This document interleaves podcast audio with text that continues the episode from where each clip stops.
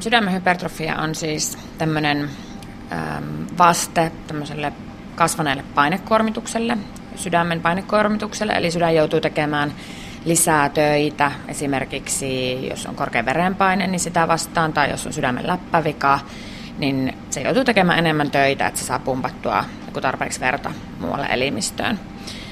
Ja tämä on vähän niin kuin normaali tämmöinen lihasharjoittelu, eli sydänlihassolujen koko kasvaa. Tämä on se alkuvaiheen reaktio, joka on sinänsä ihan positiivinen, se on kompensatorinen, se auttaa sitä sydäntä niin kuin jaksamaan tätä painevastusta vastaan. Ja tämmöinen voi tulla fysiologisesti esimerkiksi pitkäkestoisen urheilun myötä tai raskaudessa naisilla. Ja sitten jos siellä on kuitenkin taustalla tämmöinen, tämmöinen negatiivinen lähtökohta, eli just esimerkiksi korkea verenpaine, jos se pitkittyy ja pitkittyy se ää, patologinen tilanne, niin sitten sinne alkaa muodostua tämmöisiä negatiivisia sivuvaikutuksia, eli sydänlihaksen koon tai sydänsolujen koon kasvun lisäksi tulee, tulee niin kuin semmoista jäykistävää sidekudosta esimerkiksi sinne väliin ja, ja geenien ilmentymisprofiilit muuttuu. Ja tuota, sitten tämä tila on just huonosti palautuva, eli sitä sidekudosta sieltä vähän huonosti sitten pois, pois lähtee. Ja edelleen kun se jatkuu, niin, niin sitten tullaan hyvin usein siihen sydämen vajaatoimintaan. Ja vajaatoiminnassa sitten on jo runsasta tämmöistä sidekudosmuodostusta. Siellä on sitten sydämen toimintahäiriöitä, jotka sitten voi, voi johtua siitä, että jos se vasen kammio ei, ei täyty normaalisti, eli se on jäykistynyt, niin silloin puhutaan diastolisesta toimintahäiriöstä. Sitten taas, jos se ei sydän jaksa pumpata, eli se vasen kammio ei tyhjene verestä normaalisti, niin silloin puhutaan systolisesta toimintahäiriöstä. Ja, ja se, se ei sitten palaudu oikeastaan ollenkaan. Että. Itä-Suomen yliopistossa tarkastetussa Jenni Huuskon väitöstutkimuksessa verisuonten kasvutekijällä eli VEGFB-geeniterapialla saatiin estettyä sydämen vasemman kammion liikakasvun eteneminen sydämen vajatoiminnaksi saakka. Miten se ihan käytännössä tapahtuu, kun tehdään geeniterapiaa, niin millä tavalla se vaste saadaan elimistössä aikaiseksi? Geeniterapian perusperiaatteena on se, että, että viedään sinne kohdesoluihin tätä ää, terapeuttista proteiinia koodaava geeni. Eli silloin saadaan ne, itse ne kohdesolut tuottamaan sitä lääkettä, eli sitä proteiinia. Ja me, meidän tapauksessa sen voi tietenkin monta eri reittiä niin kuin tämän geeniterapia antaa. Tehokkaimpana ehkä pidetään edelleen sitä, että se tuodaan suoraan sinne kohdealueelle. Eli meidän tapauksessa me ollaan tehty tällainen ultraäänivälitteistä suoraa niin kuin injektiota siihen sydänlihaksen seinämään. Eli nähdään niin kuin ultraäänellä, minnekä se ohjataan ja nähdään siellä se geenisiirto, että se menee varmasti sinne, minnekä se on tarkoitettu. Ja, ja sitten, sitten molekyylibiologisin menetelmin myöhemmin tutkitaan, että siellä, siellä tätä proteiinia on ja että se geeniterapia sinänsä toimii. Ja kyse on siis tässä vaiheessa nimenomaan hiirimalleista. Joo, kyllä. Hiiri- ja rottamallissa on tässä minun väitöskirjatutkimuksessa tutkittu. No mitä saatiin selville? Kuinka tehokas tämä tietty geenisiirto oli sydämen vajatoiminnan estämiseksi?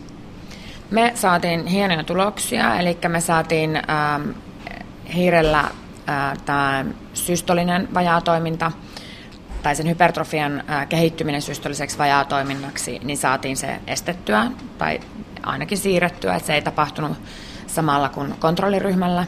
Ja rottamallissa taas sitten tämä di, saatiin niin kuin diastolista toiminnan parantumista hieman eri malleissa. Ja sitten tietenkin pitää aina tutkia, että no, mitä se geeniterapia siellä aiheutti, mikä sitten taas vuorostaan aiheutti sen, että se toiminta parani tai oli paremmalla tasolla kuin kontrolliryhmällä. Ja me saatiin sitten tuloksia siitä, että siellä oli solujakautumista enemmän, vähemmän solukuolemaa, sitten oli tämmöinen angiogeneettinen vaste, eli, eli verisuonet oli kapilaaritasolla laajentunut ja, ja sitten me saatiin myös tuloksia siitä, että tämmöinen, mitä puhuin, että kun geeni, geenien ilmentyminen muuttuu tässä patologisessa hypertrofiassa, niin tällaista geeniprofiilia saatiin käännettyä vähän niin kuin normaalimpaan päin. Ja lisäksi sitten me saatiin hienoja tuloksia tässä liikuntamallissa, mikä oli sitten, testattiin tällaista maltillisen liikunnan vaikutusta vaikutusta siihen hypertrofia etenemiseen ja sillä saatiin myös hyviä, hyviä tuloksia aikaan. No mitä sanot siitä, että kaukana kun ollaan sitä, että pystytään samantyyppisiä malleja kokeilemaan ihmisille. Liikunta on ehkä sellainen helppo, mistä voi aloittaa, mutta milloin tehdään tämän tyyppistä geeniterapiaa oikeille potilaille? No, äh, geeniterapiaa ja sydänlihaksen geeniterapiahan on jo tehty, eli tästä on kliinisiä tutkimuksia olemassa.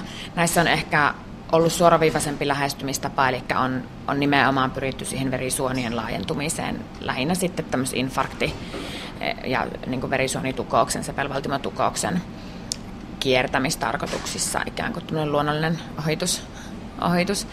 Ähm, sitten tällaista, mistä me nyt on nähty osviittaa, eli missä se vaikutus on vähän laajempi, eli eikä haetakaan pelkästään sitä verisuonen laajentumisvaikutusta, niin, niin tähän, tässä toki on vielä matkaa, eli puhutaan hiirimalleista ja, ja samat asiat pitää testata vielä, vielä sit isoeläinmallissa, jota osittain on tehtykin, jonka jälkeen niitä voidaan sitten viedä kliinisiin tutkimuksiin.